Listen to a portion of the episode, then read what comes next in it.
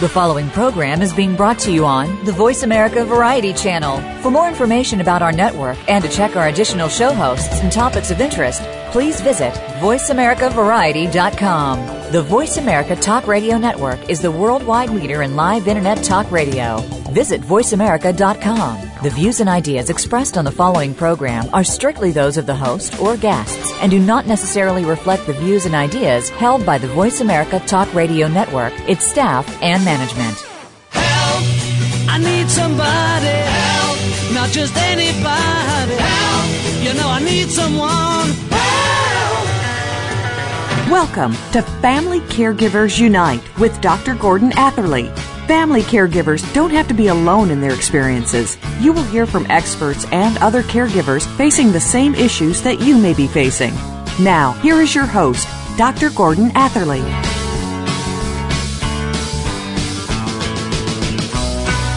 Welcome to episode 188 of Family Caregivers Unite. This is Dr. Gordon Atherley, your host. Since I retired from medical practice, I've become an activist for family caregiving. Our topic today is partnership in family caregiving for stroke. A stroke is what occurs when the blood supply to part of a person's brain is interrupted. The interruption is caused by blockage or bursting of a blood vessel in the brain. The interruption debri- deprives the brain of oxygen, causing the brain cells to start dying and dying within minutes. The interruption is a medical emergency and the stroke's effects and severity depend on where the brain was damaged and how much damage occurred. And they also, the effects and severity also depend uh, on the person. That is, they vary from person to person. A stroke's effects include things like reduction or even loss of the ability to move, to see, to speak, and to read and to write. The effects include pain, numbness, or other unusual sensations in the parts of the body affected by the stroke. The effects include difficulty controlling emotions, include depression, include becoming withdrawn, less social and more impulsive, include difficulty thinking and remembering, and they include losing the ability for self-care. All of which is why our topic today, partnership in family caregiving for stroke, is so important. To discuss it, our guests are Jordan Bruce and Marie Cortes. Jordan has worked at the corporate office of Canada's largest pharmacy retail store for the past nine years. He currently holds the position of senior database administrator. He survived three heart attacks, one small stroke and a massive stroke causing paralysis on his left side and also epilepsy. And he says after numerous tests and a lineup of doctors, he remains undiagnosed. Today he has full movement on his left side and he's back at work. Marie grew up in Montreal, Quebec, since graduating in graphic communications management at Ryerson University in 2005. She's worked in pre-press and graphic design for several companies. She currently works at the head office of one of, one of Canada's foremost retail food companies. She met Jordan at a dog park in 2008 and they have been together ever since. And she's been at, by his side through it all. And though, although they're young in age, she says, the hardships of health have strengthened their relationship and allowed them to grow as a couple. So welcome to the show, Jordan and Marie. Thank you. Thank you, Gordon. Thanks for having me. You're very welcome. Now, Jordan, I'm going to start with you first. Please tell us a little bit more about your career and your life with Maria prior to the first medical event that struck you. Like any urban young professional, I would travel, skydive, scuba dive. I was in boxing. Just lived a very nice young urban single professional life. Carefree and impulsive. What was the first event, Jordan, that really grabbed your attention in the sense of changing your life? Jordan? uh, 2008, while at work, I had a heart attack. And what did the heart attack cause cause you in the way of effects? What did you notice? Well, being young in age, with no apparent reasons why I had it, my cardiologist couldn't really figure it out. I drew a barrier around myself, kept people at arm's length, just because if doctors don't know why I had a heart attack, they can't treat me for one. It's not like, you know, you had a blockage, you had a stent, or a bypass. That was just unknown, and which that left my future unknown. Yeah. Now, Marie, I'm going to ask you about your career and your life um, prior to this first heart attack that Jordan's just described. Um, like Jordan said, um, we pretty much lived carefree lives.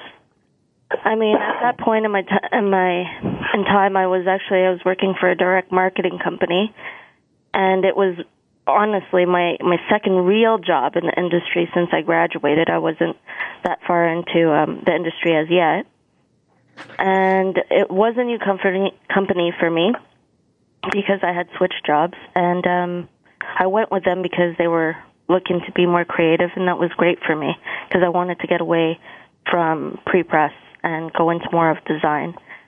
Um, I was, I still kind of am a workaholic when it comes to design, and I'm pretty much a perfectionist when it comes to designing things. So I don't really mind the hours, nor did I have any real responsibilities. Like I didn't have kids, I rented. I mean, there were bills to pay, and there was my dog. But apart from that, like it was really I was living a carefree life. I have to agree with Marie. I was a workaholic as well. 14 hours a day, just climbing up corporate ladder. Yeah. And then, then it happened. Now, I want you to tell us, Jordan, about the massive stroke that you had. Um, what were the circumstances in which that occurred to you, that stroke, the massive one? I was sitting in my office. It was late one evening. Everyone had gone home except the, the per- person in the office beside me. I started getting a massive headache. My head hit my desk. I then fell to the floor. After numerous attempts of trying to get up and falling back down, I called for help. My colleague came over. He noticed right away that something was wrong because my face looked like it had melted on the left side. Called 911. I was able to get to the hospital in time and received the clot, budding clot, the blood clot agent, TPA. Yep. But all the time that I spent trying to get up and falling down, each I wasn't aware each minute was precious, and each passing moment was doing more and more damage to my brain.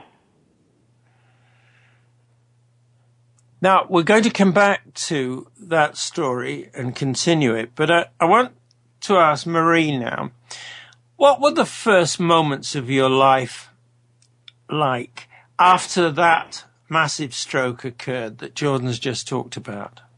Tell us about that. Oh, that day brings back memories. I remember getting a voicemail on my phone and checking it on the way home, and it just had me scared. It was one of his coworkers, and uh, they said he was going to Sunnybrook.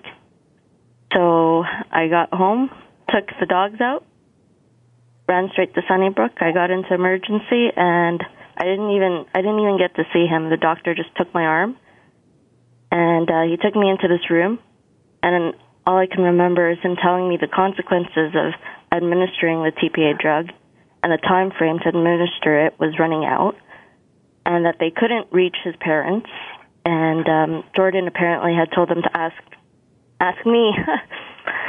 and um, I remember thinking, "Oh my gosh, ask me? Is he crazy? I can't make this decision." so I just honestly, I just kept calling his mom's house. I kept hitting redial, redial because I I didn't want to be responsible for that decision all I can remember is the doctor saying something about internal bleeding and surgery and chances of death, and I wasn't prepared to make that call. So thank God, because she answered the phone, and uh, we decided to go with the TPA. So that was really good. And then um, eventually, after that decision was made, I was allowed to go see him. And uh, I do remember his um, left side of his face. It, it did. It looked like um, a melted candle. It was droopy, and um, all I can remember is him opening his eyes. And he was so happy to see me, and I was so grateful because I didn't know at that point if the stroke had affected his memory, if he even remembered me. So um, I was really happy, and I remember him saying, uh, "Will you still love me even if I have droopy face?" And obviously, I said yes. Jordan, do you remember that conversation about the droopy face? That's almost the only thing I remember for the next that in the next three days. I remember so, the doctors asking me to, about the TPA, but I had no idea what was going on, where I was. I knew I had this smashing headache, and any light was extremely sensitive and gave me pain. So I said, ask my girlfriend. And then when we showed up, I was elated. And that's the only thing I really remember for the that in the next three days. That shows the connection, doesn't it? That we're going to be talking about. That those are those. That's the thing that you remember. And to ask you now, Marie, that sense of responsibility um, that you were being asked to consider. Um, that obviously weighed very heavily on you, didn't it? You, it, it you, did. Yeah. Would it weigh so heavily now? Not, not so much,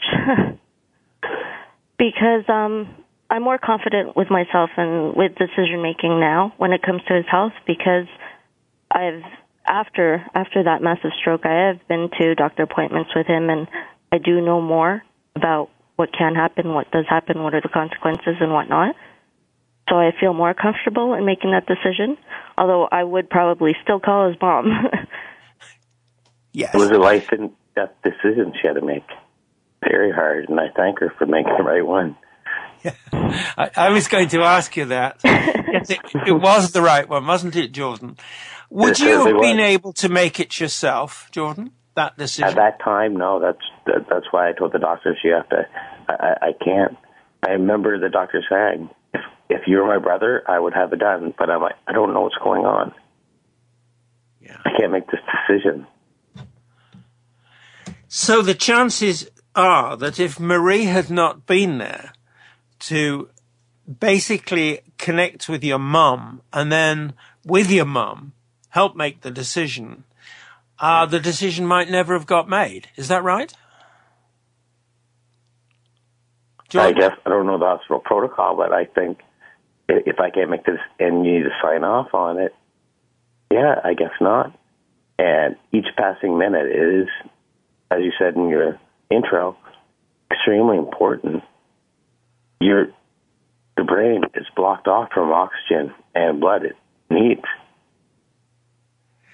So I guess the hospital wouldn't be able to proceed without any permission. Right. Just a very quick one for you, Marie. Sure. Obviously, this situation looked very bad to you, but did you realize at the time just how serious the situation really was for Jordan? No, not not at all. It wasn't until um, you know, because I sat with him for a while and it, it was still happening. Like even though they administered a TPA, he was still going through a stroke, and um, it was interesting because at points I would ask him, could he still move his left arm, and he was moving it, and uh, could he still feel his left leg, and he could feel it. But as time progressed, even though they had given him the TPA, um, you would ask him maybe like an hour after, and he couldn't feel his left leg or he couldn't move his fingers. So it was it was interesting to see, and at the same time, very very scary for me because I didn't really know what the true consequences were. Right. Now, I'm going to stop you there because um, we this is the time that we have to pay the rent, rent by taking a short break. So we're going to do that now. This is Dr. Gordon Atherley. My guests are Jordan Bruce and Marie Cortes. You're listening to Family Caregivers Unite on the Voice America Variety and Empowerment channels and CJMP 90.1 FM Community Radio for Powell River. Please stay with us. We will be back.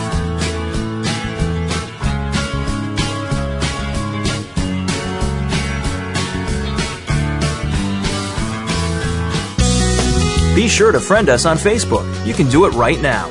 Visit facebook.com forward slash voice America or search for us at keyword voice America. When you look at something that's been designed, whether it's clothing, architecture, or a work of art, do you stop and wonder about the inspiration and thought process that went into the design? Tune in to Dishing the Dirt on Design with hosts Ann Asher and Eleanor Schrader Schappa. We'll take the mystery out of the creation process along with revealing the backstory from art to fashion to travel and so much more. Listen to Dishing the Dirt on Design every Wednesday at 4 p.m. Pacific Time, 7 p.m. Eastern Time on the Voice America Variety Channel. Would you do if you knew that you could not fail? The Dr. Pat Show with Dr. Pat Baccili is a radio forum for some of the world's most influential people in the fields of health, wellness, and human potential. Dr. Pat brings together and introduces visionary scientists and futurists, environmentalists, educators, business leaders, inventors, filmmakers, authors, artists, mystics, and healers who inspire and support individual and collective growth and positive cultural shifts. This award winning radio show empowers the listening community to be the change they want to see in the world. Tune in every Thursday Thursday at 8 a.m. Pacific for the Dr. Pat Show with Dr. Pat Baccili, radio to thrive by. Streaming live, the leader in Internet talk radio, voiceamerica.com.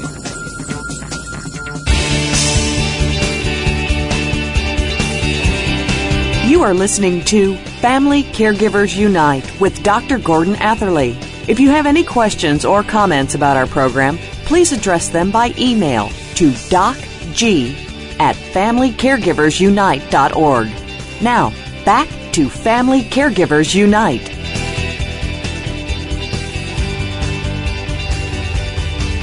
Welcome back to our listeners to Family Caregivers Unite and Jordan Bruce and Marie Cortes. Our topic is partnership in family caregiving for stroke. Now let's talk about life for both of you. After the massive stroke, or maybe the other strokes, or maybe the heart attack, or heart attacks, and the challenges that followed for you both. So, Jordan, you first. Please tell us about the way your life evolved after the sort of things got to the point of the massive stroke. And please just give us a, a sense of the challenges that followed for you both. Jordan? After the massive learning how to walk and talk again, move my arm, my fingers. It was a really long and tedious, hard, pro- one of the hardest things ever I've had to accomplish.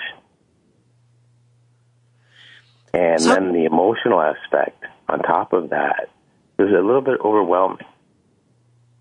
These feelings I never really had before.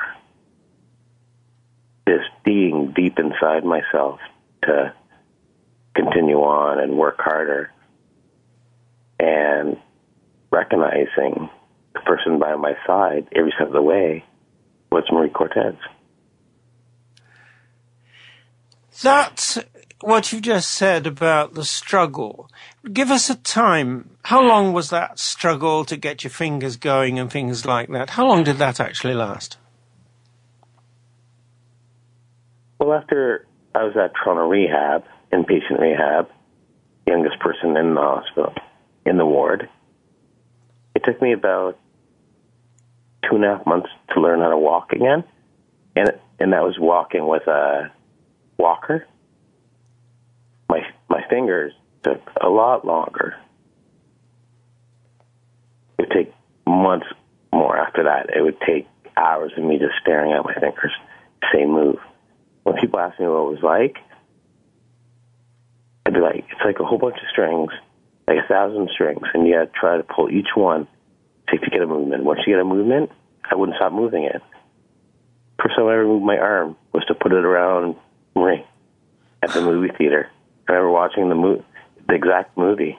We had the wheelchair in the back of her car, and the first time I ever moved my arm was to put it around her shoulder. And of course, after I moved it, I couldn't stop moving it. I didn't want to stop moving it. I kept doing it over and over again. So I thought that if I stop moving, I won't, I won't remember how to get it back. Marie, I want you to tell us about the way your life evolved after that, you know, the massive stroke and the challenges that followed for you and for Jordan. Please tell us about those. It's um I just find it interesting how Jordan went straight to um his phys- physical recovery. Um for me, I think it changed when he was still in the hospital. And uh because you know, to me he's always been this knows what he wants, independent guy and here he is in intensive care and um he's having breakouts and tantrums and he's yelling and screaming and trying to break the bed and he keeps talking about jumping out of the window and how his life isn't worth living now. And um it was hard. It was it was hard for me. And I'm sure it was hard for him and he probably doesn't remember it because he was on morphine then for the pain, but it was um it was something else to watch and be around. And uh it was up until I think there was a, a priest who came in and he had a long conversation with Jordan. I actually don't know what they talked about. And it was after that where his whole outlook sort of changed and he he was um optimistic again and he wanted to fight and he he knew he could get through things and that's when it sort of turned around um for us I think. Well, for me. Yeah. Jordan, please tell us about the way in which you saw Marie responding to the challenges you confronted. Marie has just said something very powerful, as you, we both heard. That is, your behavior, the way in which you were reacting to your situation was very traumatic to her, but things did change. But I want to know from you, please, what you saw about the ways in which Marie responded to those challenges. How did she respond as you saw her? She stepped up. It's pure and simple. She stepped up to the plate at every turn, which I'm quite surprised. And I remember pushing her away in the hospital. Was like when we were talking about that emotional outburst I had for a couple of days. That's just when I realized I was paralyzed uh, on one side. But even after that, my attitude would change. I would get irate. I'd try to push her away. I told her, don't come see me anymore. Leave me alone. And nothing deterred her. She was there every single night. Jordan, was it the illness? Was it the stroke? Was it the damaged brain speaking and doing the things that you've just been describing to us? That is pushing her away and that kind of thing? Is that the way you see it? Absolutely. It was the unknown, like one heart attack, previous two, no, two heart attacks and one stroke previous, no, no diagnosis. And now I find myself laid up in a hospital bed paralyzed. And I remember my last neurologist appointment, she goes, You're a walking time bomb. We'll just have to see what happens next. And I just remember laying there going, Really? Well, this is what happened next. And now I don't know what happens next. So I just want a distance from everybody. And When you wa- the fighter she is, wouldn't give it to me. Yes. Yeah.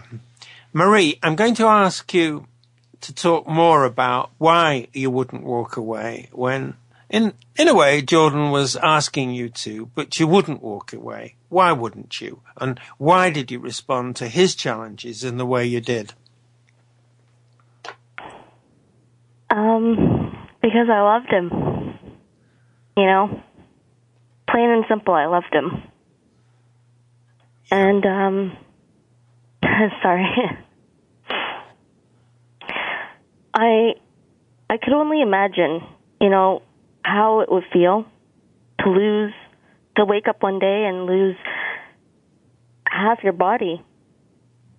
You know, I can only think about it and relate to what I've seen, what he went through, and I, I probably would have reacted the same way. I wouldn't want anybody around. But from my point of view and what happened with myself when he was going through that, to tell you the truth, I, I wasn't even thinking about the future. I wasn't thinking about now or I, I was just, it was sort of, I just felt like I needed to be by his side. And I don't know how quite to explain that. I wasn't thinking about the future or what could happen or if he would never walk again. I wasn't thinking about that. All I thought about was where I feel comfortable right now is beside him.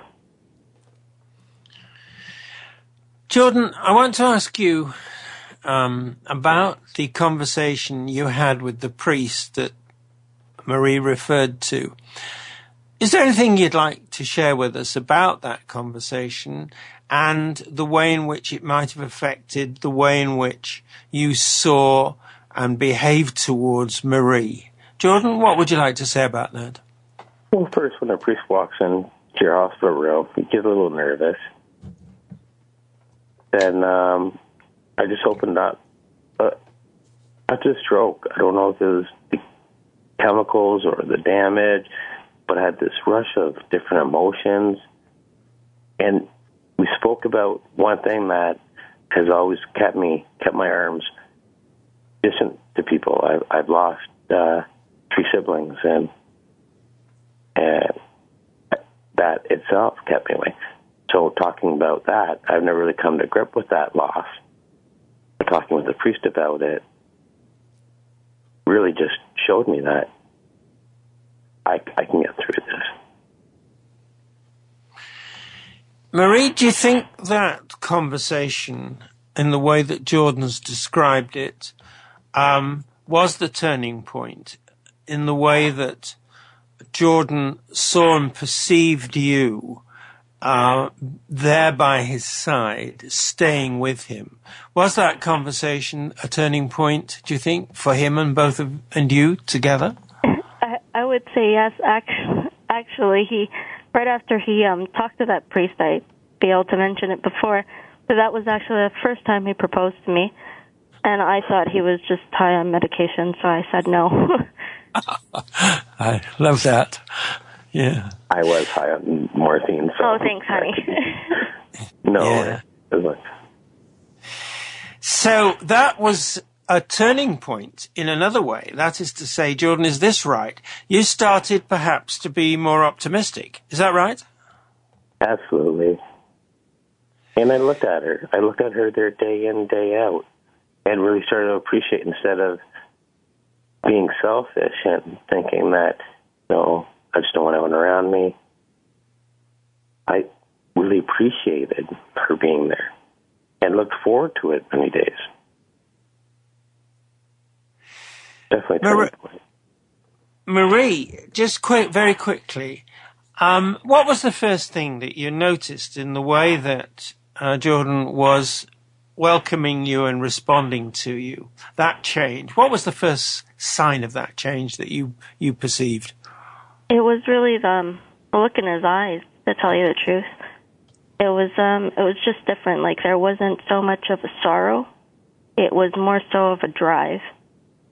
And I think it was it was the look in his eyes. And I'm not gonna like obviously his emotions did still up still go up and down, but it was from that point I knew that he was at a better place to deal with what we had to deal with. Straight question to you, Marie, again. Did that mean also that you felt that you were in a better place and bet- going to be better able to deal with what you had to deal with? I would say yes because um as we've learned throughout the years, like I feed off him and he feeds off me. And when he's sad, I tend to be sad, and when I'm happy, he tends to be happy. And I definitely think that it impacted me as well. So would it be fair to say, Jordan, that hope returned in, in the, that, those changing times that you've just been describing? Was it the return of hope, do you think? Hope and the determination for escape. Yeah. Now, I, I mean, an escape. I don't mean it metaphorically. I mean literally escape the hospital. After many failed attempts, I couldn't. So it's just hope that and determination to walk again. Yeah. In other words, it was an escape from a kind of situation that you were going to move away from because you could and because you wanted to and because you had the hope that you were going to be able to do it. And I know I'm feeding you with uh, uh, my impression and that you had Marie by your side when you were going to do that escape. That is to get going, to get out of the place. Uh, that's my summary of what I'm hearing from you both. And at this point, I'm not going to give you the opportunity to respond to me, but instead we're going to take the break because we're going to talk about much more uh, about your responses together as from that turning point onwards. So let's pay the rent, as I always say. Let's take the break. This is Dr. Gordon Atherley, and my guests are Jordan Bruce and Marie Cortes. You're listening to Family Caregivers Unite on the Voice America Variety and Empowerment channels and CJMP 90.1 FM Community Radio for Powell River. Please stay with us. We will be back.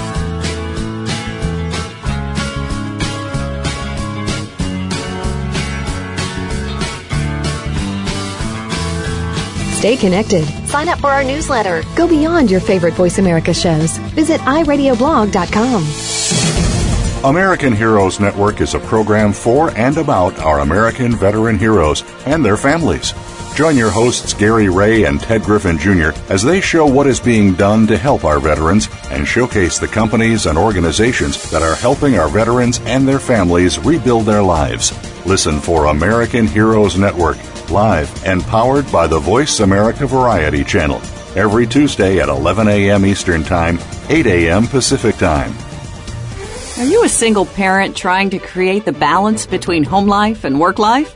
You may be running a successful business, but how are your relationships with your family and children? If you're one of the thousands of people trying to juggle it all, tune in to Straight Up with Chris, real talk on business and parenthood hosted by Chris Efficiu. Chris is the portrait of the success story, coming to the U.S. with no language skills, founding and growing several businesses, while raising his daughter from age 7 to adulthood as a single dad. Listen every Thursday at 6 p.m. Eastern, 3 p.m. Pacific on Voice America Variety. The Internet's number one talk station. Number one talk station. VoiceAmerica.com.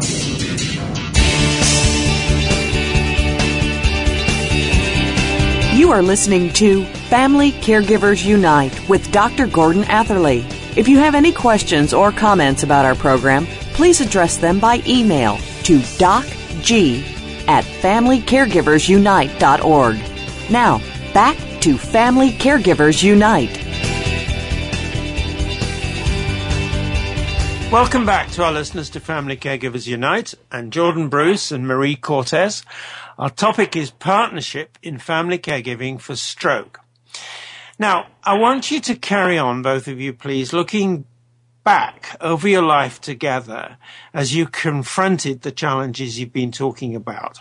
So, Jordan, looking back from where you are now over that whole life that you led, what were the most challenging of the challenges that confronted you and how did you confront them? Well, from my last last stroke, the most challenging part I found after the overcoming the physical was the emotional, not not being able to control my they call it emotional lability. Yep. Not being able to control my emotions from going from zero to a hundred, where pre-stroke I was always at a three or a four. Nothing bugged me really. Nothing irritated me really you never really saw over excitement or over sadness or over anger. So learning to deal with those emotions and and then realizing, then having to learn self realization on how those emotional leaps and bounds, ups and downs, are affecting me.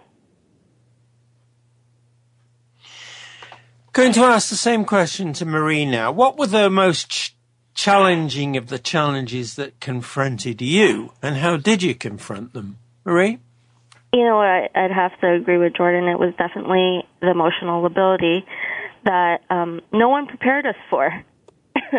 Surprisingly, I actually, it was really hard to deal with his ups and downs. It was sort of like I got used to his, I call it his cycle, where he would attempt to do something and I get frustrated because he couldn't do it, and then that frustration would turn to anger, and then it was just angry Jordan.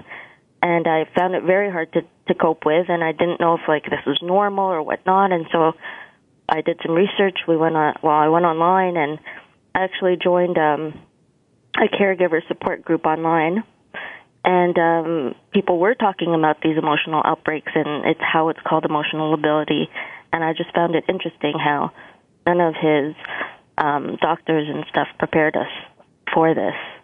Um, it did actually, after we found out about it, it, it did get better because he was aware of it. But um, because he became epileptic, um, I'd say, I don't know, hon, how long after how long after your stroke did you first get your seizure? Um, I, I think about six months. Another thing that doctors did not tell us that could happen. There was a whole laundry list of things we were not told to expect. Yeah. Post discharge from inpatient rehab. Yeah, and that that seizure, like it's. I thought stroke was scary. If uh, seeing him have a seizure, just I, my heart was pounding and calling nine one one. I didn't know what to do, and it terrible, terrible. Absolutely, it's one of the worst things I think a person can see. And um, after that seizure, they actually put him on a different um, drug, an anti-seizure drug.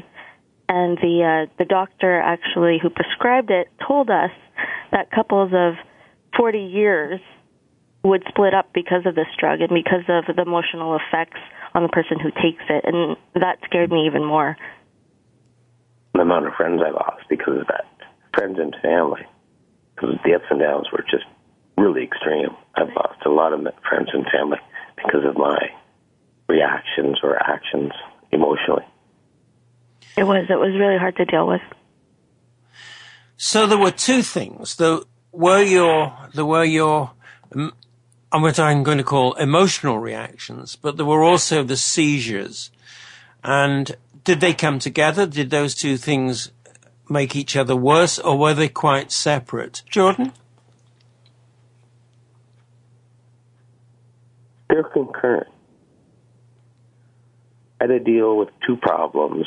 I had two front lines. I had to deal with the emotions, three actually.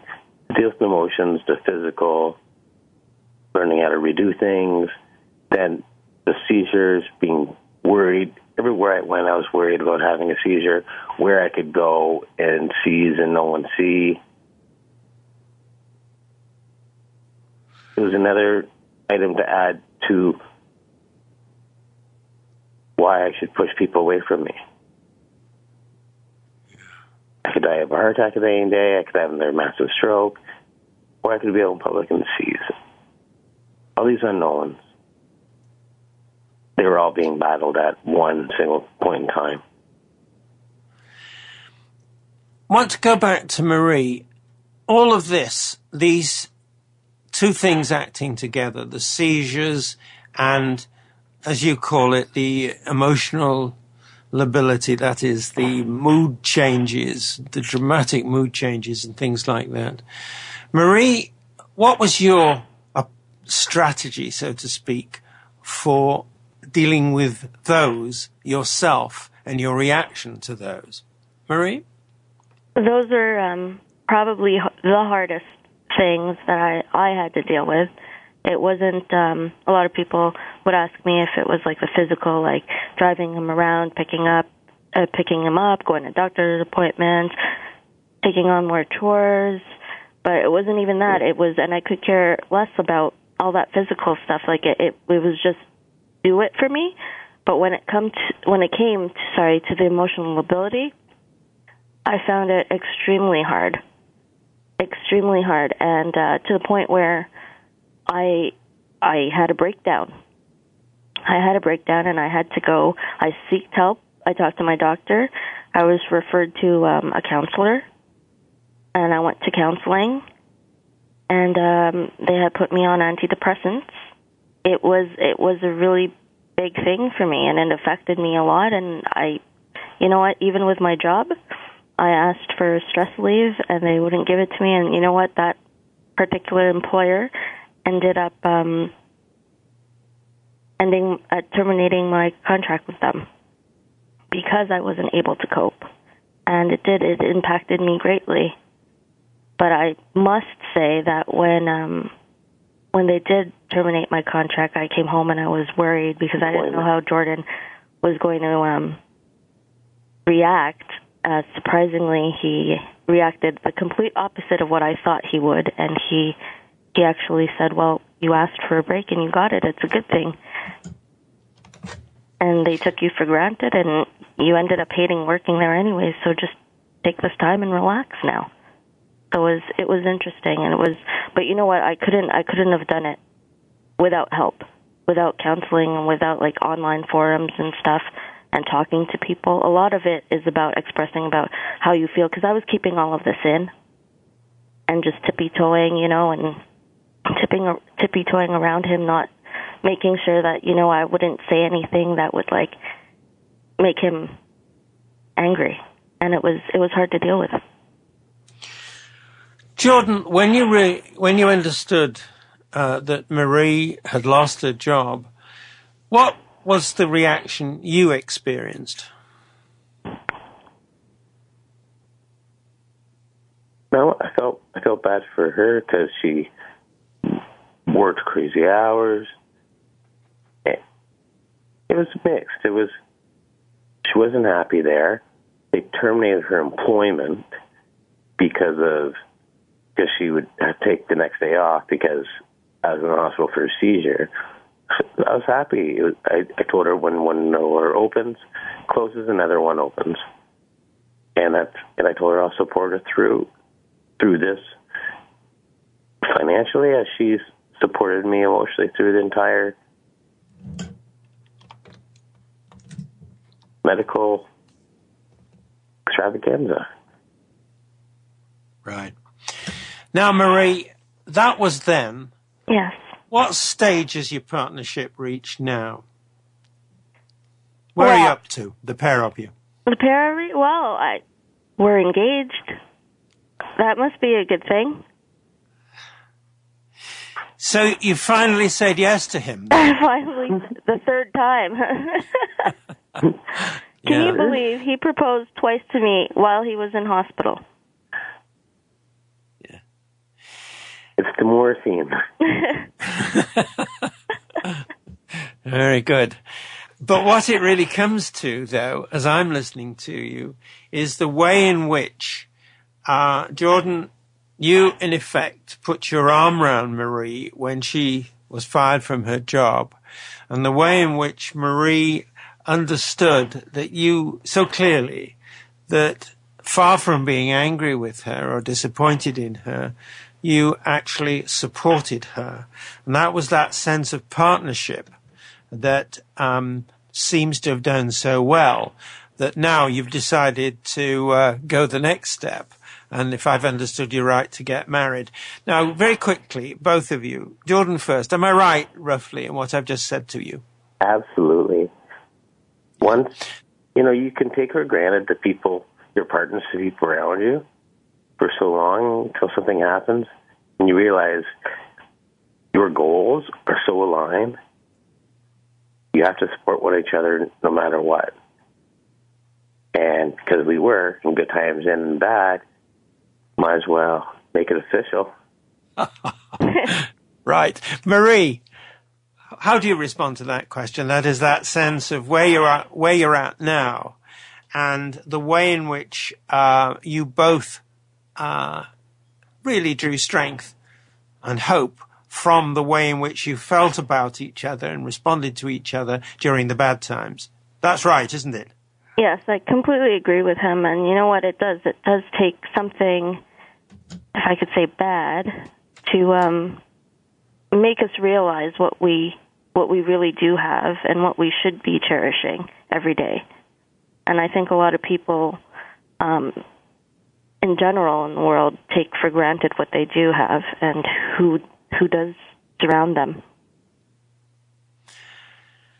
Well, there certainly was nothing to be taken for granted, if I can put it this way to you, in the situations you were in. It was all hope and all support, and it was all progress, and uh, that's a wonderful story. Now we're going to take the break. This is Dr. Gordon Atherley, and my guests are Jordan Bruce and Marie Cortes. You're listening to Family Caregivers Unite on the Voice America Variety and Empowerment channels and CJMP 90.1 FM Community Radio for Powell River. Please stay with us. We're coming back.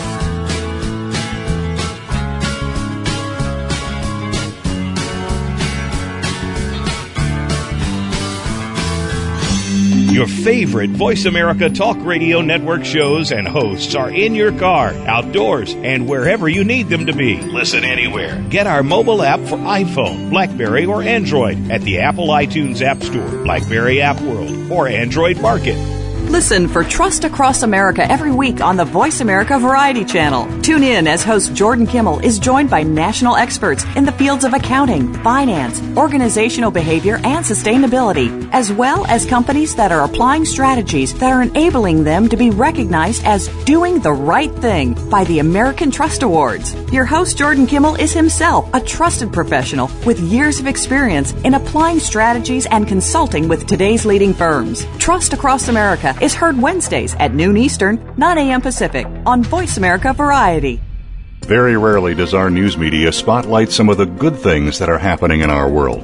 For more of these good stories and the people that are creating them, tune in to Bread for the Journey with Mariana Cacciatore. Whether these good acts stem from personal tragedy or just a desire to help out and make this a better world in which to live, you'll find inspiration in every week's program.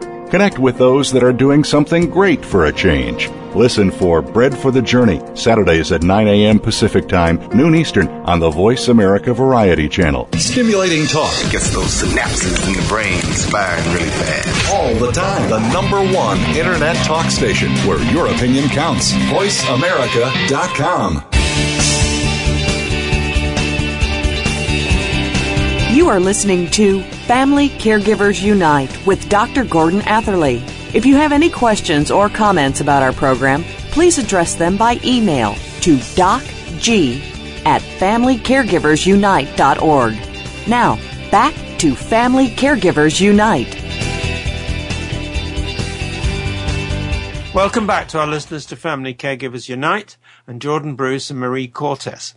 Our topic is family caregivers for the for um, people going through serious, serious situations like strokes. That's really what it comes to. So now I want to hear from you both about doing more to help partnerships in family caregiving confronted by serious life threatening events such as strokes. So, Jordan, you first. What do you want to do yourself and what do you want to see done to help partnerships in family caregiving confronted by the kind of things you were confronted by? Education, absolutely. Because when you, when you mention the word caregiver, what pops into majority of people's mind are people looking after their elderly mother or father. It's not like it can happen to anybody. We we were set on our way. We were discharged. Doctors did not educate us. Social the social worker at the hospital did not educate us. We we ventured into new ground by ourselves. Yeah, I didn't no know help. I we didn't were know left what to I our own resources. Sorry, honey. Go on, Marie. Carry on. I was just saying I didn't I didn't know what I was getting myself into. I just knew I wanted to be with him and I would do anything to help him in that state and it was it was a it was a uphill battle, and I I wish there was more information um, about the after. Like they teach you everything about how to, you know, all the physical stuff, how to um, properly um, trans uh, like move him from a wheelchair to a car. They tell you what equipment you need to buy for your bathtubs. They need you like they, they'll tell you about how to mark down his medication and what signs you should be aware of, but they don't tell you about the um, everyday sort of stuff. And I think that's where where I mostly found information on it was was online and um, through peer support caregiver groups online, and I went that route. So you're really both saying that information, not just about the hardware, the wheelchairs, those kind of things, but also about the emotions and the challenges and the ups and downs and the kind of things that uh, you went through, but without being properly briefed on, without being properly informed about. Am I right about that? Yes, yes. Exactly. Things without assembly, assembly instructions, that kind of edu- anything it doesn't have to do with assembly or working mechanics. The emotional part is absolutely what they need to educate you on. Yeah. Jordan, still for you, would you be ever be interested in helping to provide that kind of information that was missing for you? Would you? Yes, and I have. I I was a spokesperson for the Heart and Stroke Foundation, receiving uh, the Heart and Stroke Survivor Ambassador Award of 2008. I developed an electronic program called Healthy Passport, which would unite caregivers, medical teams, and patient together. Actually, I worked on that as well, hun. Um, I actually volunteered. Yes. Yeah, d- volunteered some of my my time to design um, a couple of the documents for the University Health Network, and you know, I I also volunteered to do. Um, it was mostly for the March of Dimes and stuff like um, research groups and what caregivers would need and like family information for caregivers and stuff. But it, it all depends on the actual um, organization and how much they're looking for. I mean, you can always push it, but right.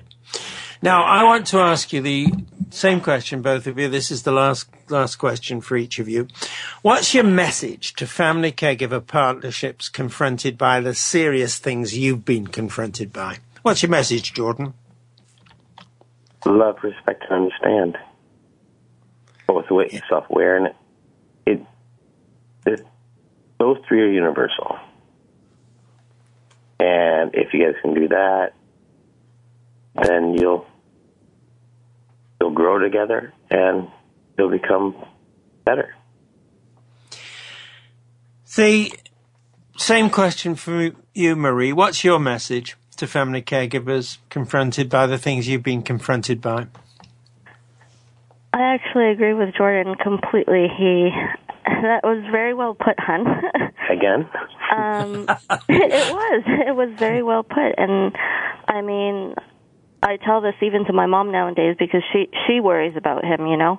And I just tell her, you know, we can't we can't predict the future, but we can make choices to steer it in the way we would like it to go. And if it doesn't go that way, well then you improvise and I think the key to everything is staying optimistic and I know sometimes trust me, I know sometimes you really do. You're you're down there and you feel like you've got nowhere else to go. But you just really got to pull everything that you have inside you and look at the other person and feel how much you love them and I mean just feed off each other. And you'll yeah. make it through. Making it through. Um, now we've unfortunately come to the end of this um, episode of Family Caregivers Unite, but I first of all want to say to you both every happiness for the future. Um, Thank you. You're both set, you're setting out together on yet another road together, and it, it's a happy one. I can tell that by the way you're talking with each other. Uh, no, it, it, yeah, sad. you're sharing. You're, you're making a little few jokes at each other, and that's wonderful. So I want to wish you more and more and more of that. I also want to thank you for being so open with us about what you went through, what it felt like, how you responded to it, how you worked together, what the ups and downs were, and what the really serious challenges were. So all I can say to you is thank you for sharing. And I know that what you've been talking about will be of very great value to others who are traveling the same road that you both have traveled together because there are people out there. Yes. Well, Now, thank I- you, Gordon, for having us and have it and putting this forum together where people can have a voice and help one another. That's right. That's exactly. I applaud right. you. I applaud you for the work that you've done. Thank you very much. I appreciate that. I really you. do. Now, I want to say thank you to our listeners. We'd like to hear your comments on this episode.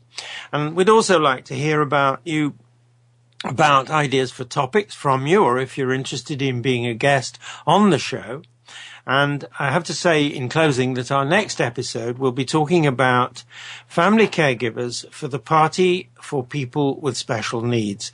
So please join us, same time, same spot on the internet. Talk to you then. And thanks once again to Jordan and Marie. Thank you. Thank you again for joining us this week for Family Caregivers Unite with your host, Dr. Gordon Atherley. Please tune in again next Tuesday at 10 a.m. Pacific Time, 1 p.m. Eastern Time on the Voice America Variety Channel. And until then, we hope our program will help make the coming week easier and more hopeful. And I do appreciate you being around. Thanks again for listening to the preceding program brought to you on the Voice America Variety Channel. For more information about our network and to check out additional show hosts and topics of interest, please visit VoiceAmericaVariety.com. The Voice America Talk Radio Network is the worldwide leader in live internet talk radio. Visit VoiceAmerica.com. The views and ideas expressed on the preceding program are strictly those of the host or guests and do not necessarily reflect the views and ideas held by the Voice America Talk Radio Network, its staff, and management.